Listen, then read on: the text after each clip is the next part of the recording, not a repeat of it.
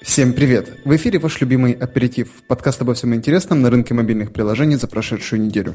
В студии, как всегда, Леонид Боглюбов, главный редактор издания о мобильных приложениях Abtractor.ru, Евгений Круглов, CMO компании AppFollow и я, Андрей Густи, руководитель мастерской мобильных приложений Бегемот Бегемот. Сегодня вы узнаете о простом и верном хаке, как повысить ретеншн в вашем приложении, о том, как заработать денег с помощью Amazon, если вы разработчик, сколько вы стоите мировой экономике, блокируя мобильную рекламу, и как старый автопром делает жалкие попытки догнать Тесла. И отдельно поговорим о приложении Tracker Path. Темы полезные и важные. Слушайте и набирайте знаний. Всем привет, наш 44-й подкаст в iTunes и в подстере. Добро пожаловать. Всем привет, на этот раз из Москвы. Рад снова быть с вами. Юху! Привет.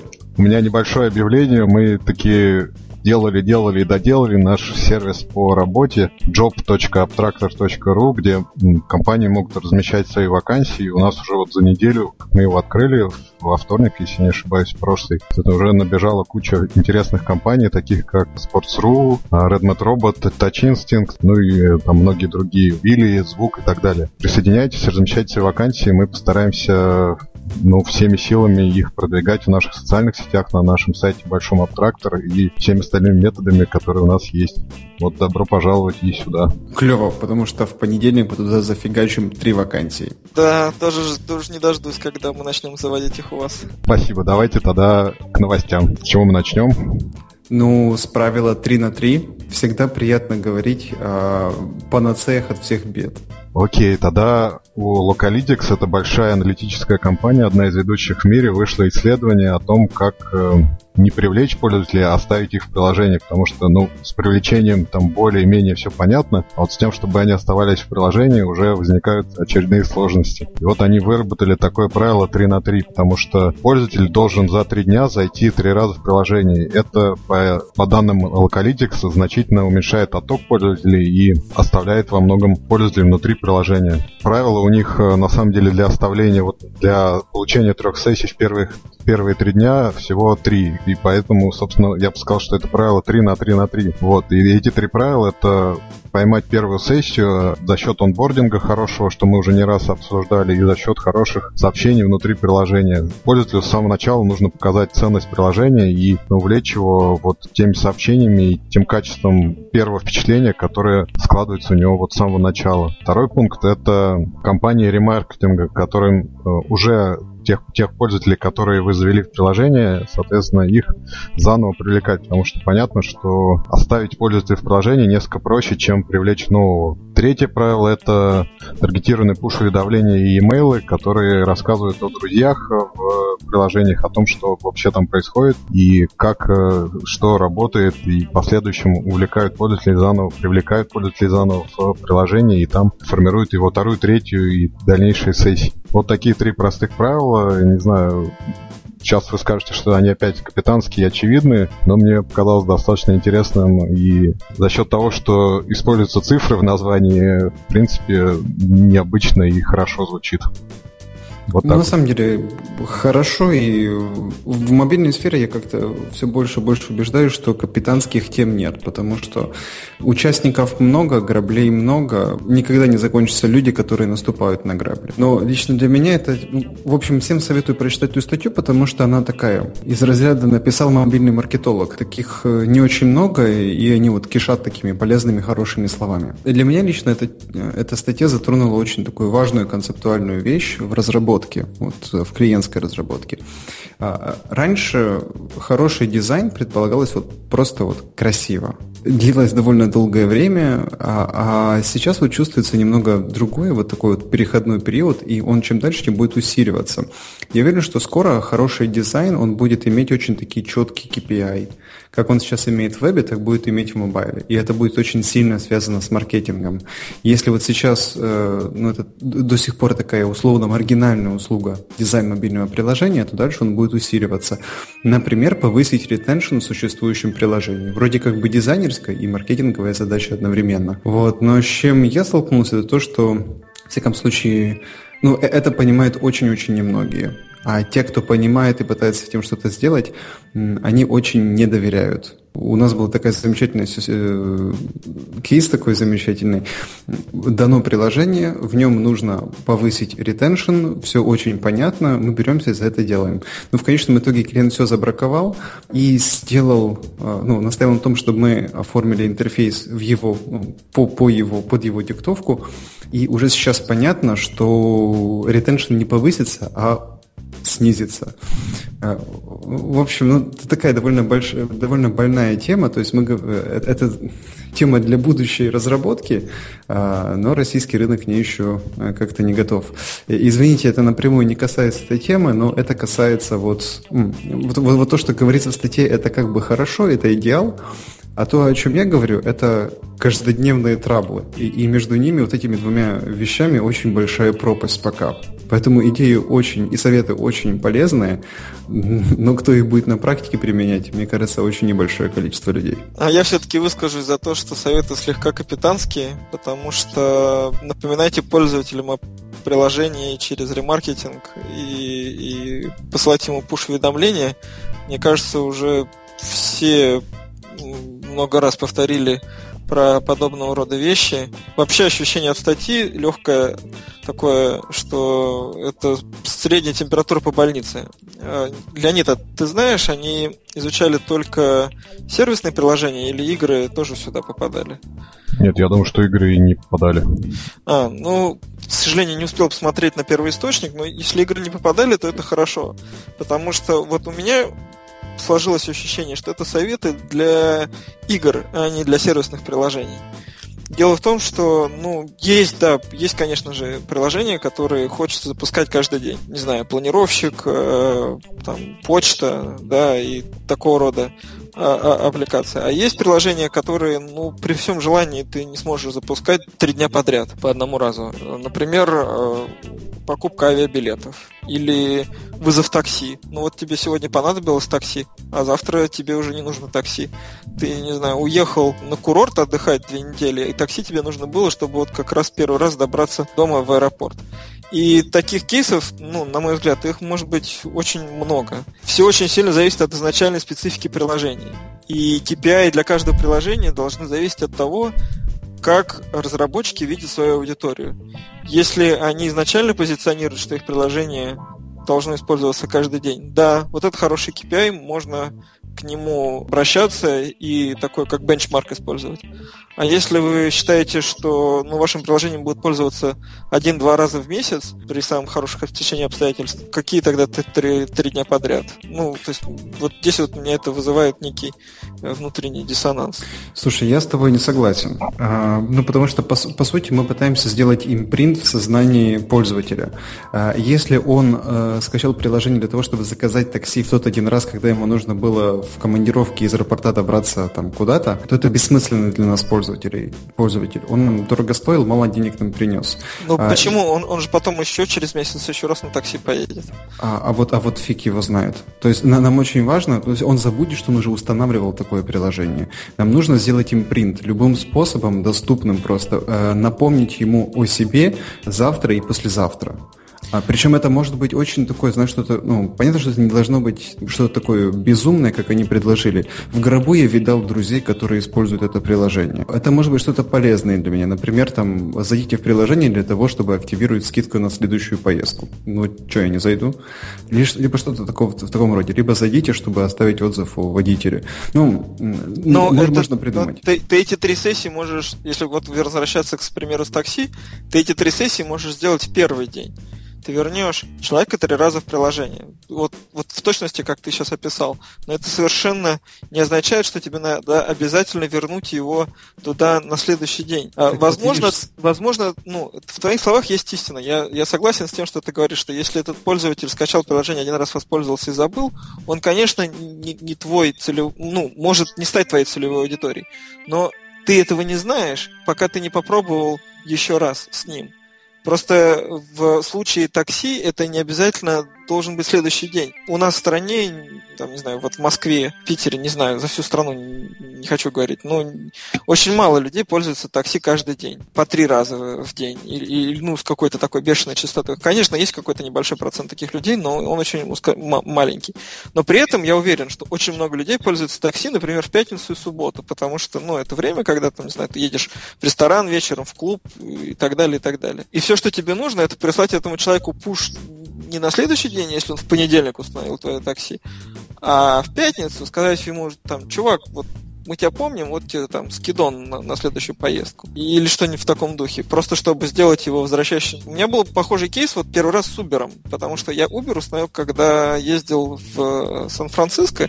Я вот, не знаю, первое, что услышал от своих знакомых, э, когда мы там начали рассуждать про логистику, это что установите Uber и пользуйтесь им. Очень удобно, очень дешево. Сколько мы там были? Две недели, вот за две недели два, две поездки у меня было. Но я почему-то думаю, что я бы не пользовался Uber, если бы он бы меня там непрерывно спамил бы и все время говорил мне, чувак, ты мной не пользуешься, а, а надо. Ну, я думаю, ты утрируешь все-таки немножко. Ты говоришь о красивом маркетинге с человеческим лицом, а он редко такой. Тут э, э, речь о том, что... Хорошему надо стремиться.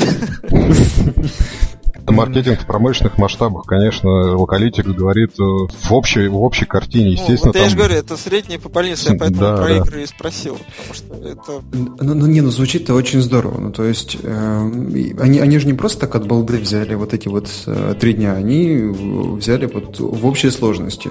И, скорее всего, вот это правило большинства, оно, скорее всего, сработает и у тебя.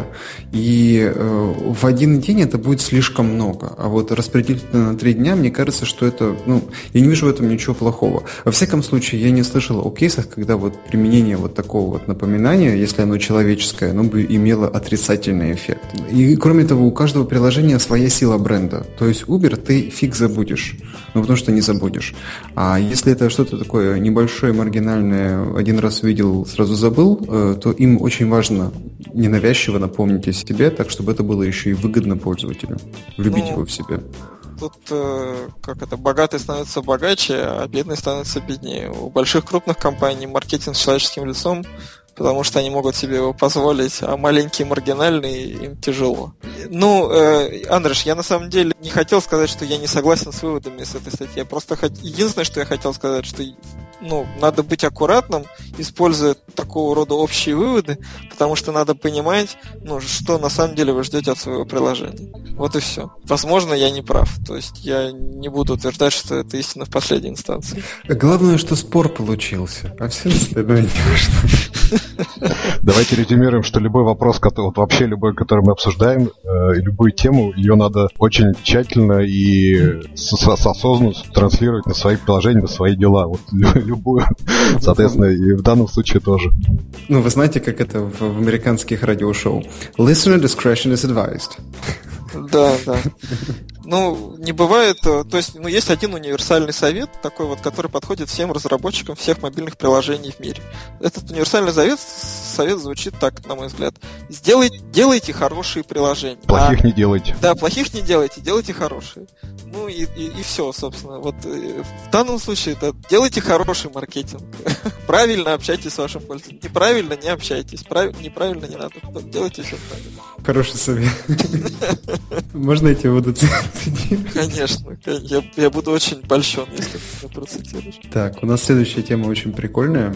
Ну, на самом деле, прикольная. Когда-то такое делал... Кто же такое делал? А впервые такую штуку сделал uh, Urban Dictionary. И тогда это была бомба. Это был 2007 еще год. Они уже такие штуки делали.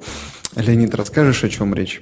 Наша очередная новость. Вот мне всегда нравится пересечение, так сказать, мобильного виртуального мира и реальных вещей. Как вот есть у 50 Free, есть Pencil, мы его обсуждали, и вот Amazon сейчас выкатил новый сервис для разработчиков, в основном игр, когда любой э, создатель своей игры может сделать брендированную футболку, дизайн, дизайн футболки сделать и, соответственно, продавать ее на Амазоне. Amazon будет печатать, доставлять, и все, что от разработчика нужно, это вот э, непосредственно дизайн с его игрой, с его логотипами, с его какими-то героями и получать процент от продаж. Собственно, вот э, отличная идея, мне кажется, от Amazon. Не далее, чем весной, по-моему, выходило аж два стартапа, которые делают 3D-игрушки, ну, физические игрушки печатают, по-моему, из игр. И, соответственно, вот это продолжение такого физического маркетинга э, с помощью Amazon в реальном мире. Мне очень понравилось. Ну, на самом деле, новость прикольная. Я вот помню, когда вот, кажется, впервые вот это сделал Urban Dictionary, когда можно было вот посмотреть какое-то слово.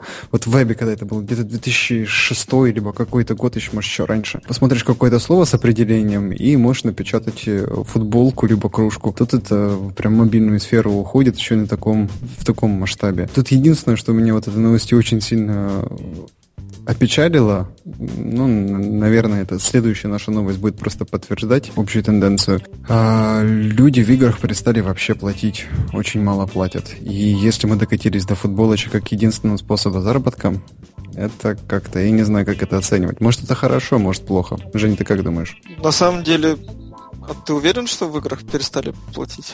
Ну вот, если верить абтрактору, то сказано, только 2% аудитории готовы платить чего-то. Ну, это не так. 2% это больше, чем в прошлом году. То есть в прошлом платили еще хуже.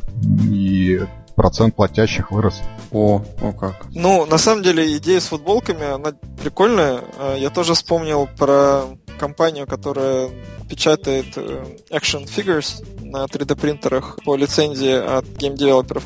Но там какая-то более специфическая аудитория, как мне кажется, потому что, ну, печатать эти полисборники, чтобы расставлять их у себя на полках, это удел таких фанатов и коллекционеров. А футболка это все-таки такая штука, да, если она прикольная, ты ее надел, э, с удовольствием носишь, и люди обращают на нее внимание, если она там с веселой надписью. Поэтому вот идея мне это понравилась. И еще больше понравилось то, что это партнерская программа. То есть э, ты зарабатываешь на этом, в принципе, практически ничего не инвестируя. То есть тебе надо надо просто напрячь своего дизайнера, чтобы он нафигачил кучу прикольных картинок. То есть удивительно, что никто не сделал этого до сих пор. Amazon, конечно, молодцы. Но хорошо было бы узнать, кто уже получит опыт э, в этой партнерке. Вот каковы результаты, как, каково впечатление от того, что они сумели что-то заработать, не сумели, и вообще как это пошло, получилось ли сделать какую-то виральную историю вокруг этого. В теме нашего предыдущего обсуждения богатые опять станут богаче, а инди-разработчиков мало что изменится. Но на самом ну, деле... Я... Почему? А мне как раз наоборот кажется, что вот это ну, история для, для инди-разработчиков. Ну да, ну слушай, вот я думаю, ответ на твой вопрос это вот комментатор к статье э, создателей игры Dragon Veil. Я, я, я, я не знаю, что это, но видно какая-то инди-игра. А вот они говорят, что прикольно, будем пользоваться. Ну и почему не сделали раньше? Мне кажется, вот так и print on demand, да, для футболок это может быть такой только, исходить только от такого гиганта, как Amazon, который может там печатать книги, футболки. Я не знаю, что он еще дальше будет печатать на заказ, но вот для простой компании поддерживать всю ту инфраструктуру печати, доставки, хранения, распространение, соответственно, мне кажется, не очень просто. Это Но очень дорого. Это могли быть какие-то локальные истории. Там есть же Мэри Джейн, вот э, сайт э, с футболками вот, русский. Ты там, в принципе, по-моему, что-то такое же можешь сделать, но просто у них не было отдельной партнерской программы и именно для игровиков. То есть просто если ты рисуешь красивый дизайн и кто-то его заказывает, то ты от этого получаешь там какую-то копеечку. Это, это давно, это давно было, конечно. У них просто, как сказать, они вот а, а, у них идея это похожая, но почему-то они то ли довольны текущей ситуацией, то ли, не знаю, может быть, у них не получалось там найти каких-то партнеров хороших, но э, я не слышал, чтобы у них даже было предложение такое, к, предложение к сотрудничеству, что если вы хотите делать ну, там футболки с э, там супер дизайном, толстовки, я не знаю, что там, худи, вот это вот удивительное слово. Пишите нам, там договоримся. Мир, мир печати на футболках, он очень офлайновый. Вот я когда-то с ним очень хорошо из изучал его очень детально. И там люди в своем большинстве очень далеки от передовых технологий. Понятно, что не все, но в своем большинстве. Так что я не удивлюсь на самом деле. Ну, вот э, странно. Ну, окей, я просто э, не знаю про это ничего, я тут никак не могу это прокомментировать. Вот, а если бы я был бы инди-разработчиком мобильной игры, я бы с удовольствием подписался бы в такую тему, строил бы баннер в свою инди-игру, показывал бы целевой аудитории, которая три раза заходит в игру в течение трех дней. Трех дней. Да, что пацаны, кстати, вот вам футболка. А все мы делаем это почему? Потому что люди начали блокировать рекламу. Нет, ну да. Ну, мы закончили с футболками, да, если я правильно понимаю. Ну, я, если позволите, про футболки только могу добавить, что товарищи, те, кто занимается печатью чего бы то ни было, на чем бы то ни было, вот кейс, э, мне кажется, что есть смысл подумать о том, чтобы печатать э, игровой контент не только на футболках и толстовках, но и, не знаю, на чехлах для телефона. Кирилл Курбанов, привет. Ну да, Adobe этими футболками открыл такое большое направление. Amazon. Amazon, да, я уже к, к новой новости перешел. Amazon этими футболками открыл отличное направление, потому что оно не ограничится же только футболками. Совершенно правильно. Есть чехлы, есть наклейки. И, не знаю, там можно придумать еще до типографии кучу всяких интересностей, которые можно печатать по заказу для игроков, для приложений. И это, мне кажется, очень ну, выгодно и для тех, и для других. Отлично, да. Ну а теперь про Adobe. Давайте уже поговорим, потому что вышел новый отчет PageFair и Adobe. Третий отчет о стоимости блокирования рекламы. Приурочен он, не знаю, по-моему, к выходу iOS 9, где появились блокировщики, которые мы уже обсуждали. Соответственно, данные ничего хорошего нам не несут, потому что количество пользователей, блокирующих рекламу, растет. 16% американских пользователей блокируют, и это рост на 48% за год. В Европе рост на 35%, а общие потери потери от блокирования рекламы в мире составили 21,8 миллиарда долларов в 2015 году. Но в 2016 этот рост будет еще больше, то есть прогнозируемые потери 41,4 миллиарда долларов. Гигантские цифры. Собственно говоря, и в iOS э, теперь есть блокирование рекламы, и в Android есть, и Chrome, и Firefox, и Safari, все теперь занимаются блокированием, но после последнего обсуждения я оценил как бы работу нашего издательства, и вот, честно говоря, подумал, что на нас это блокирование никак не скажется, потому что главный тренд последних лет — это нативная реклама, то есть мы баннерами там и блокированием фактически ничего уже не монетизируем. Все наши основные денежные потоки — это спецпроекты, это там какие-то э, лонгриды, интервью, так, статьи, новости и так далее. И их заблокировать в нашем контенте, по крайней мере, так просто не получится, потому что тогда придется блокировать весь абстракт. Ну да, э, количество блокирования рекламы растет, убытки растут, но тем, кто знает, как с этим бороться, те могут э, избежать этого, этих потерь. Вот, ну, такое резюме. Я на всякий случай хочу уточнить, что это не касается мобильных приложений, то, что мы говорили. Это касается браузеров на мобильных устройствах. Или, или поправь меня, если я неправильно Нет, понял. все правильно. Браузеры, мобильный, мобильный веб и угу. десктопный веб. Абсолютно правильно, да. Но и, там... и десктопный веб. Ага, да. то есть это в общей сложности. Да. И, кстати, огромный комплимент вам за то, что у вас именно такая система монетизации я думаю, что в некоторой степени это справедливо, что баннеры блокируются, а вместо этого появляется умная реклама. Э, это ну, логично. Мне кажется, все уже понимают, и тот же Sports.ru, у них вообще была, по-моему, шикарная история, как они тем, кто блокирует, там урезали контент как-то или говорили им, что выключите блокировщик, потому что мы живем за счет рекламы. Ну и они в большей степени переходят именно на нативную рекламу, на спецпроекты, которые вот просто так э, не заблокировать. И тем более это не касается абсолютно правильно мобильных приложений, и там реклама тоже и спецпроекты не блокируются. Тут, э, да, на самом деле интересный отчет. Я, честно говоря, не знал о том, что блокирование рекламы в вебе настолько популярно. Я как-то лично никогда не задумывался об этом. Хотя вот помню, что на заре моей юности у меня был какой-то браузер... А, Opera, господи, какой. У меня был браузер Opera, где была кнопка встроенная кнопка блокировщика рекламы. Но это было в те далекие времена, когда Opera еще был платным браузером, и я за него заплатил. С тех пор уже много воды утекло.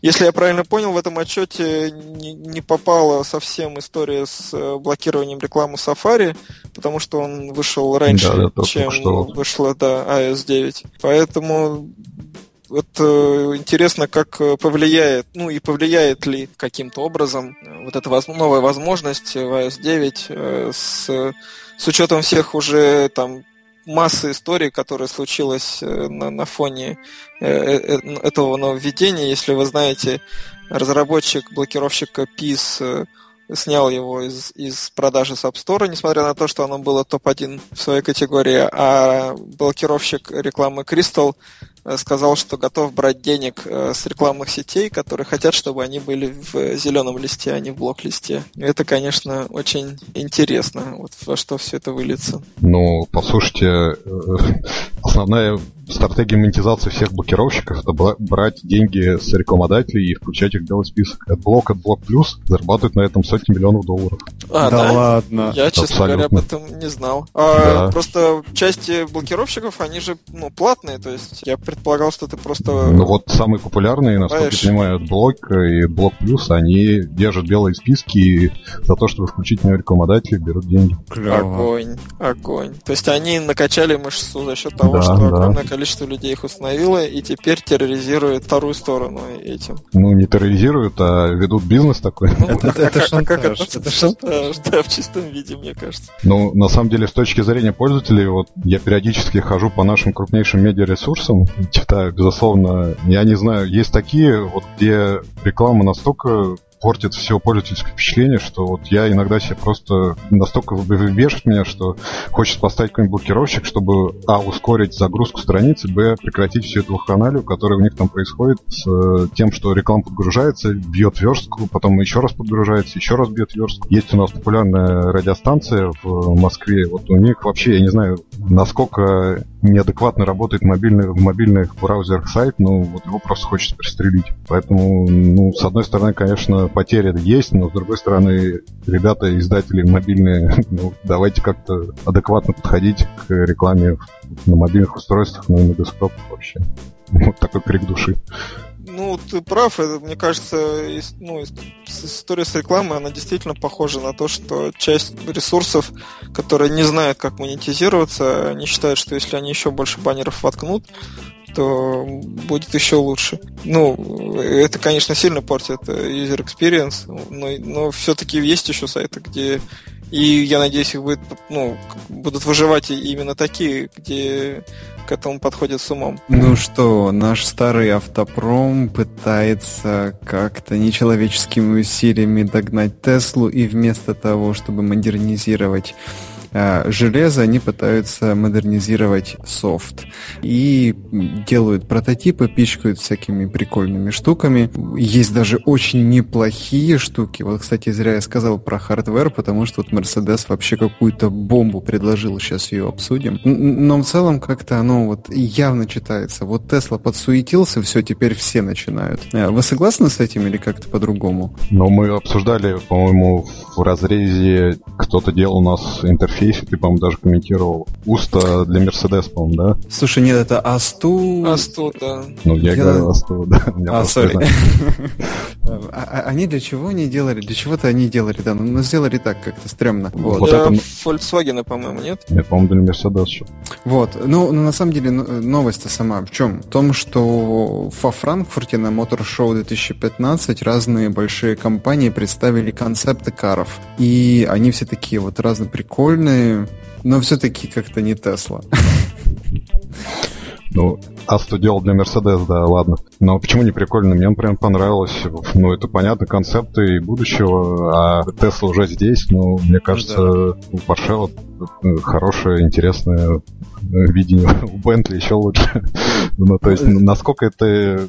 Ну, мы, по-моему, говорили уже, почему так все это запаздывает. Я, ну, то есть, понятно, что автомобиля жизненный цикл там десятилетия. Тем не менее, уже 10 лет назад, э, даже, ну, 5, ладно, было понятно, что туда надо двигаться. И я помню, как-то тестировал, по-моему, тоже про это рассказывал, телевизор Samsung, у него, ну, умный телевизор, у него сзади вот просто пристегивающийся блок с процессором, с, ну, со всей начинкой железной, которая обсчитывает все вот это смарт из ТВ. Соответственно, почему не сделать автомобиль, который вообще там большой, здоровый, вот не сделать отстегивающийся блок, который просто модернизируется, а сам автомобиль остается прежним. Вот это интересно. Хорошо, что сейчас они начали развиваться в эту сторону, и там года через 2-3 до нас дойдут реальные машины с такие с хорошей графикой, с хорошим интерфейсом, с хорошими панелями, и мы все будем ездить и радоваться.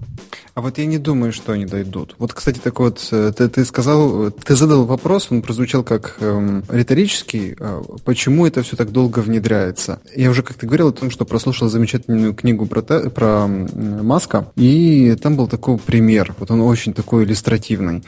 Эм, машины должны проходить испытания на, в, в, в сложных климатических условиях, в том числе в морозе. Вот. И обычно вот эти вот испытания проходят месяцами.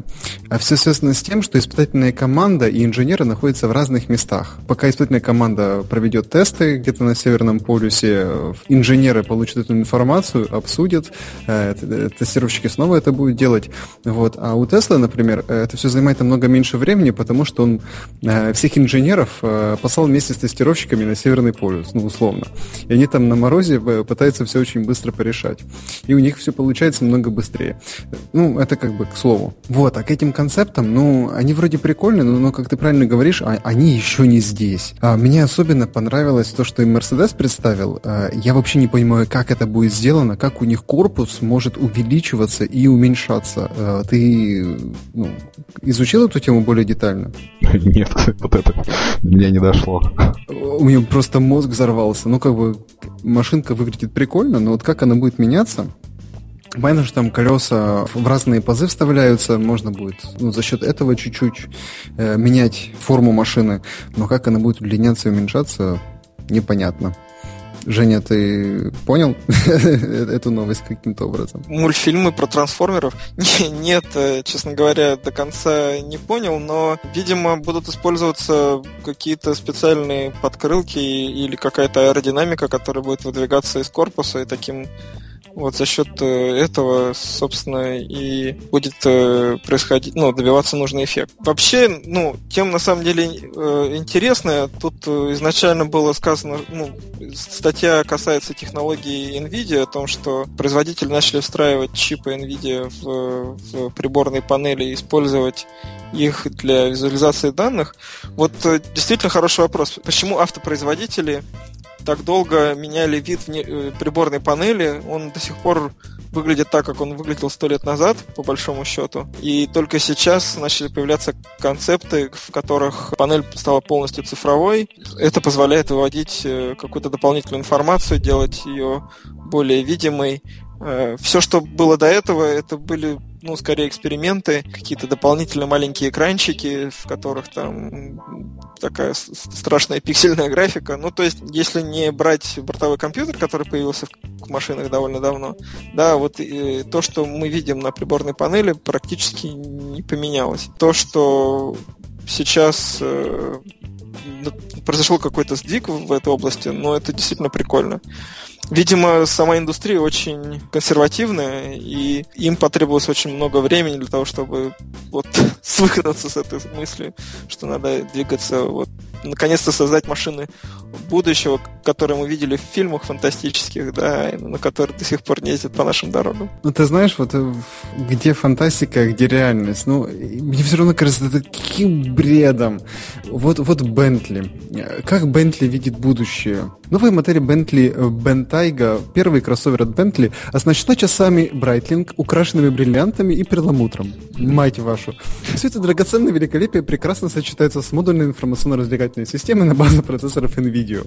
А, ну, не, ну слушай, ну Бентли, э, я, честно говоря, вот по поводу Бентли не могу сказать, как, во-первых, вообще ничего не могу сказать, я их только видел на улице. Но и в принципе, Бентли это автомобиль для людей, которые сидят на задних сиденьях они не сидят, ну, те, кто их покупает, они не сидят за рулем. Поэтому для чего все это нужно, ну, в Бентли, я не знаю. Тут я, наверное, с тобой соглашусь. Но все-таки там есть э, машины, которые так поближе к простым смертным. Ну, и вот немецкий автопром там в лице Audi и Mercedes, а, они уже все-таки как-то подоступнее. Вот. Очевидно, что это одни из лидеров э, современного а, автомобильного э, мира. Э, тем не менее, даже, даже для лидеров потребовалось очень много времени, чтобы начать эксперименты вот с такими рода вещами. А когда мы действительно увидим это все в производстве, в массовом, неизвестно. Ну, это, как это горько. Известно же, подождите, у нового из класса полностью цифровая панель, фактически у него планшет вместо того даже, ну, как спидометра, тахометра и всех датчиков, которые вводятся перед водителем. У него цифровая... Я правильно слышал про S-класс, да? Да, S-класс. Вот свои 6 лет два раза ездил на S-классе. Вот, Поэтому э... ничего не могу сказать по этому поводу.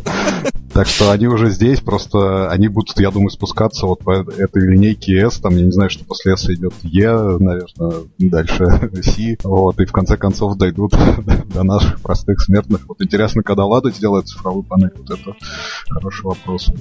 Вот я... Нет у меня этого рингтона, песни группы Мегаполис. Никогда. Почему? 2372 год. Никогда. Когда Земля налетит на небесную ось. Да. Вы опубликовали прекрасный лонгрид у себя про приложение Tracker Path с двумя ребятами, Александром Киселевым и Андреем Неверовым. Это сотрудники одноименной компании. Э, к сожалению, у вас там не присутствует основатель сам, но они очень так грунтовно, э, основательно прошлись по всем аспектам разработки и продвижения приложений. И я всем советую прочитать этот лонгрид. Там много полезных вещей о том, как э, взять очень узкую нишу и прекрасно ее проработать. Ну, просто фантастически. Я уверен, что Ленин читал. Женя, ты успел прочитать? Ну, я, честно говоря, не успел прочитать до конца, но я проглядел его. Я дочитал, успел дочитать только до середины. Очень, уж очень много букв. Но должен отметить, что приятно удивлен версткой, и вот так очень красиво, конечно, все сверстано. Давайте я...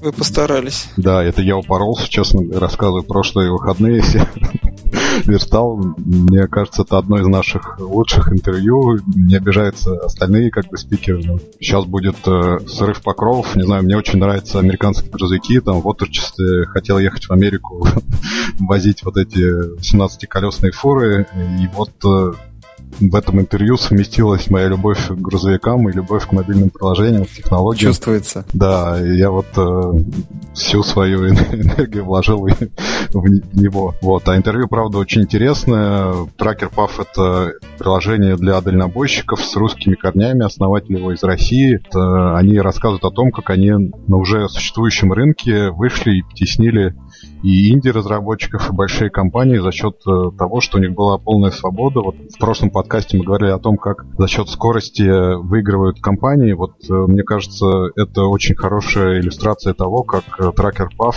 имея свободу и скорость, э, они стали лидером рынка и, собственно говоря, неплохо на нем зарабатывают и являются его, так сказать, флагами. Еще одна интересная особенность. Э, вот найм одного из лидеров мобильной разработки произошел совершенно феерически, мне кажется. Вот Иван Цыбаев, который основатель Tracker Puff, он пришел к, к Александру Киселеву, если я не ошибаюсь, и сказал ему, иди к нам на, соответственно, работу, нам нужно делать приложение. Работа у нас у нас по выходным, но бесплатно, соответственно, разработчик сказал, ну, нет, не хочу нет, спасибо. Нет, спасибо, да, и тогда Иван сказал, ну, окей, иди к нам на full тайм увольняйся, я найду инвестиции. Вот такой совершенно ферический, по-моему, и очень показательный шаг, и он пошел и нашел инвестиции, и нанял этого человека. И, собственно говоря, ни тот не испугался, ни этот не испугался, и вот у них сложился прекрасный тандем, и они сделают приложение. Ну и, наконец, третий очень показательный факт, что это распределенная компания. Четыре офиса в Москве, в, в Техасе, в Вирджинии и, в, соответственно, в Кремниевой долине. И они все как-то существуют. При разнице, там, если не ошибаюсь, 12 часов э, с Техасом и ну, 8 часов с Техасом и 12 с Кремниевой долиной. Они ведут личные коммуникации, делают приложение, развивают его постоянно. На вопрос, что вы считаете самым главным для успеха, для успеха на рынке приложений, вот э, они отвечают, что нельзя стоять на месте, надо постоянно улучшаться, грамотно продвигаться и понимать, что вот такая ключевая особенность, что идеи должны дождаться своего часа и собственно говоря, тогда только выстрелить. Плюс прекрасное оформление. Я очень старался искать хорошие картинки с, с огромными сверкающими фурами американскими. И вот всем, всех приглашаю прочитать о прекрасном приложение Tracker Puff с российскими корнями. Ты знаешь, ну, на самом деле, огромное спасибо за это интервью. Э, я вот буквально буду его показывать э, клиентам, которые приходят и говорят, что вот а, выстрелит ли моя идея или нет. Это ну, настолько аморсный вопрос, то есть если человек задается таким вопросом, то уже не выстрелит. Потому что вот такой вот прекрасный пример того, как люди взяли очень узкую нишевую тему, находясь вообще в другой стране, и ну, как, как ты говоришь, и, э, не бойся, я найду инвестиции. Вот настолько была высокая уверенность в том, что все сработает. И у них сработало. И вот это вот пример того, насколько можно уходить нишево и при этом хорошо себя чувствовать, а, это феноменально. То есть не обязательно делать очередной Viber, не обязательно делать очередной Facebook. Можно сделать вот очень такую полезную вещь для условно ограниченного количества пользователей. В общем, это фееричный пример из жизни. Всем очень советую прочитать.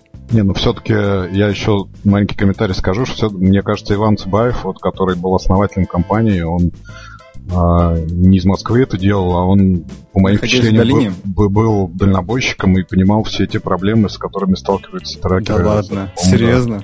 Да. Слушай, кстати, как они зарабатывают? У них есть трекер PAF, это, соответственно, ну, как э, Foursquare для дальнобойщиков. Есть Trackloads, это поиск э, перевозчиков и, соответственно, поиск грузоотправителей для, для водителей. Я так понимаю, они с него зарабатывают. Клево. Это маркетплейс такой для вот как раз для американских груз, груз, как, грузовых перевозок. Вот, кстати, еще такой, такой яркий пример. Никогда не знаешь, когда тебе пригодится опыт, который ты приобретаешь в жизни. Вот работал человек дальнобойщиком и основал IT-компанию. Ну, вообще, прям, знаешь, это такой вот...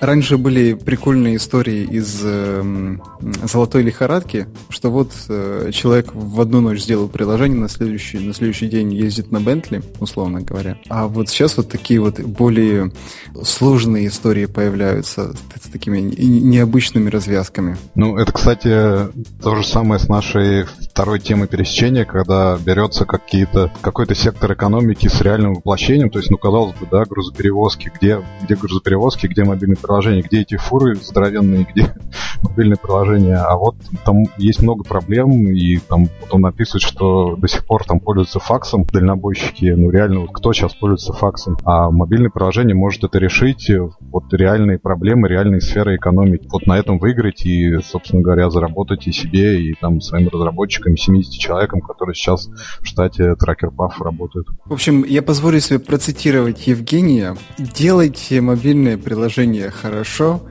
делайте маркетинг хорошо. Нет, там делайте хорошие мобильные приложения. Ой, извини, извини, пожалуйста. Надо сказать, что вот э, я э, залип немножко, почему не успел дочитать текст до конца. Э, в середине там есть ссылка на фильм «Конвой». Я видел его в своем да. отрочестве. В я тоже видел, да. да. Вот это положил, и... наверное, начало. Да, вот это резиновый утенок, я помню его вот как э, главного героя конечно, на спереди автомобиля. А, на самом деле делаете хорошее мобильное приложение. Ты, ну, Андреш, ты, ты прав, и я прав. И, и ребята эти правы. А, вообще история классическая, то есть понимая проблему изнутри, они начали искать способы ее решения, поняли, что вот возможный способ решения это создать простое мобильное приложение, начали работать над ним, и э, у них все получилось. Ну, это, это, э, это же э, там кейсы, по-моему, большинства успешных приложений в рынке мобайла. И, ну, и не только приложений. У нас в Follow есть э, ребята, они выпускники э, тоже фри, э, дво, двое врачей, которые сделали стартап. Они сделали старт, небольшой стартап, по сути, мобильное приложение, соцсеть для врачей. Идея очень простая. Приложение используется для расчета различных индексов. Вот если вы знаете, да, в медицине приняты э, считать всякие индексы, которые помогают определять состояние пациентов. Самый известный из них это индекс массы тела. Ну вот, наверняка все про него слышали. А их на самом деле там миллион. До сих пор там врачи считают эти индексы, ну, грубо говоря, там в лучшем случае в Excel, а в худшем случае на бумажке или там по таблицам вводят пальцем, листают страницы. Конечно, это ужасно неудобно. И вот собственно, с идеей вот расчета этих индексов у них все и началось. А дальше они постоянно стали наталкиваться на какие-то новые-новые идеи того, как, как им э, взаимодействовать вот с этой огромной армией врачей, которые хотят, грубо говоря, получать какую-то профессиональную информацию, а, а неоткуда, ну, невозможно. И вот они стали выстраивать инструмент, который бы позволял э, там как-то им взаимодействовать, построив монетизацию, по сути, на производителях лекарств. Потому что очень часто производителям лекарств надо проводить какие-то определенные там э, эксперименты, собирать данные, и доступ к такой огромной пользовательской базе сильно этот процесс упрощает. То есть э, они, сами они никогда в жизни строки кода не написали, но они именно вычислили не проблему, начали в ней разбираться, поняли, что никаких нормальных инструментов нет. Вот в статье об этом сказано, что похожие приложения делали либо энтузиасты, но им не хватало ресурса, либо какие-то крупные компании, которые очень инертные, они что-то там пилят там, по полгода одну фичу, да, и понятно, что жизнь гораздо быстрее, чем релизы э, в таких случаях. И они, собственно, вот за счет такой быстроты, гибкости и, и адаптации и понимания этой проблемы смогли выстрелить. Это очень здорово. Интересно, возможно ли развить этот успех с рынка США на, на другие страны. Я думаю, что, наверное, можно. И, скорее всего, у них есть какие-то такие планы. Вот было бы интересно э, посмотреть, допустим, на такой же кейс на, на рынке Европы, где, я уверен, грузоперевозки ну, сравнимые там по объемам, возможно, ну, не такие большие, конечно, как США, но, тем не менее, это тоже большой и заметный рынок. Это в интервью не вошло, но они сейчас планируют как раз Absolute Price Color расширяться на Китай. А, Китай, ну да, все хотят расширяться да. на Китай. Логично. Ну окей, я думаю, это было наше совместное любимое приложение этой недели. Да, что мы заканчиваем. Анатолий Шарифулин. Да. У нас, есть, у нас есть традиция. Каждое воскресенье мы собираемся втроем, и под предлогом того, что нам нужно записывать подкаст, э, мы один раз вспоминаем Анатолий Шарифулин. Это на самом деле тайный KPI, который есть у Евгения. И мы помогаем ему его достичь. Спасибо. Хорошо. Так, все, да? Прощаемся. Да. Всем, всем спасибо. Э, прекрасной недели. Спасибо, хороших вам грузоперевозок и хороших приложений. Делайте хорошие приложения, не делайте плохие. Всем пока. Спасибо большое. Всем удачи в мобильной разработке. До новых встреч.